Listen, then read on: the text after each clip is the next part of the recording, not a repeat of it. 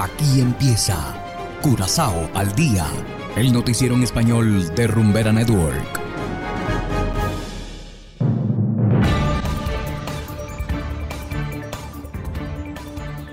Muy buenas tardes, estimados oyentes de Rumbera Network ciento siete punto nueve F M.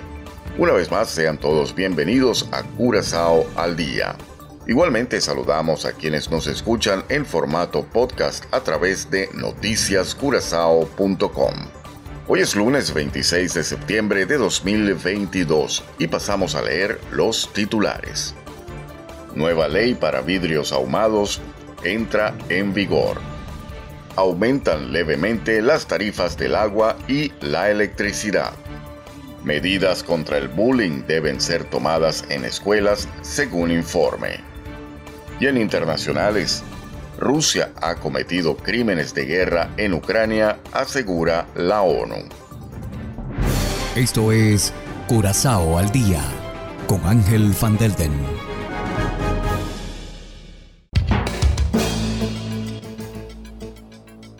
Empezamos con las noticias de interés local. Ya entró en vigor la modificación de la ley para la introducción de vidrios polarizados en los vehículos. El documento fue publicado anoche. Esto significa que las ventanas polarizadas de los automóviles deberán dejar pasar al menos el treinta y cinco por ciento de la luz. Los automovilistas ya no tendrán que solicitar una exención para tapar las ventanas de sus automóviles. Continuando con las noticias locales, el agua y la electricidad serán un poco más caras la próxima semana. A partir del primero de octubre pagaremos ochenta y nueve centavos por kilovatio hora. La nueva tarifa por metro cúbico de agua será de catorce coma ochenta y dos florines. Según la Oficina de Telecomunicaciones y Correos, el aumento en las tarifas se debe a un ajuste en los precios de los combustibles en agosto. Debido a la baja producción de energía eólica, Aqualectra tuvo que hacer un mayor uso de las máquinas diésel el mes pasado. Esto se traduce en tasas más altas. Y seguimos con las noticias locales. Las escuelas deben establecer un protocolo anti-bullying para reducir la discriminación y el acoso. Además, la información ayudaría a concienciar a los estudiantes sobre el comportamiento de intimidación. Esto sale a la luz tras un informe de asesoramiento realizado por, entre otros, la Universidad de Curazao. El comportamiento intimidatorio debe reducirse con estas recomendaciones concretas.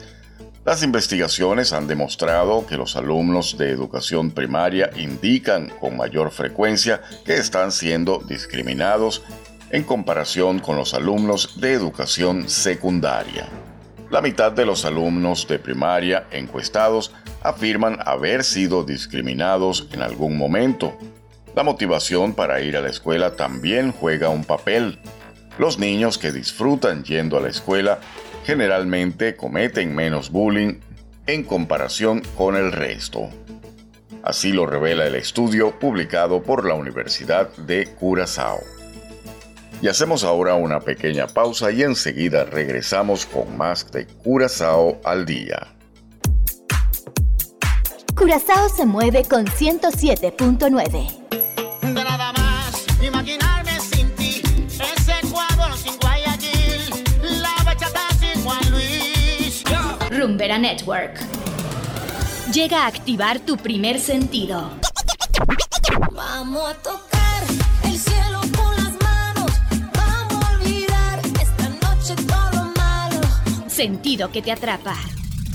El sentido de la rumba y el entretenimiento. ciento siete punto nueve. ciento siete punto nueve, la número uno del Caribe.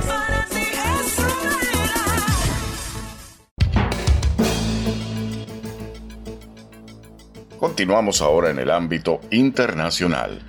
En el marco de la Asamblea General de las Naciones Unidas, se lleva a cabo en Ginebra la sesión del Consejo de Derechos Humanos, donde hoy se afirmó que desde el inicio de la guerra en Ucrania se han cometido crímenes de guerra. Celia Mendoza nos da los detalles desde la ONU. Adelante. La comisión ha visitado veintisiete pueblos y asentamientos y ha entrevistado a más de ciento cincuenta víctimas y testigos. Hemos inspeccionado sitios de destrucción, tumbas, lugares de detención y tortura, así como restos de armas, y consultado una gran cantidad de documentos e informes. La comisión se reunió con autoridades gubernamentales, organizaciones internacionales, la sociedad civil y otras partes interesadas relevantes. Sobre la base de las pruebas reunidas por la comisión, ha concluido que se han cometido crímenes de guerra en Ucrania. Denunció Eric Mose, presidente de la Comisión Internacional Independiente de Investigación sobre Ucrania, encargada por el Consejo de Derechos Humanos a principio de este año investigar uso de bombas de racimo, misiles en zonas residenciales, así como abusos de derechos humanos en las regiones de Kiev, Chernihiv, Kharkov y Sumy. En los casos que hemos investigado, la edad de las víctimas de violencia sexual y de género oscilaba entre los cuatro y los ochenta y dos años. La comisión ha documentado casos en los que los niños han sido violados, torturados y recluidos ilegalmente. Los niños también han sido asesinados y heridos en ataques indiscriminados con armas explosivas. Rusia ha negado repetidamente estas acusaciones y durante su visita a las Naciones Unidas insistió en que los crímenes de Bucha corresponden a una campaña en su contra. Desde que se logró el objetivo de la propaganda, nadie recuerda a Bucha, excepto nosotros. Mientras tanto, en Rusia, el pueblo empieza a sentir el impacto de la guerra.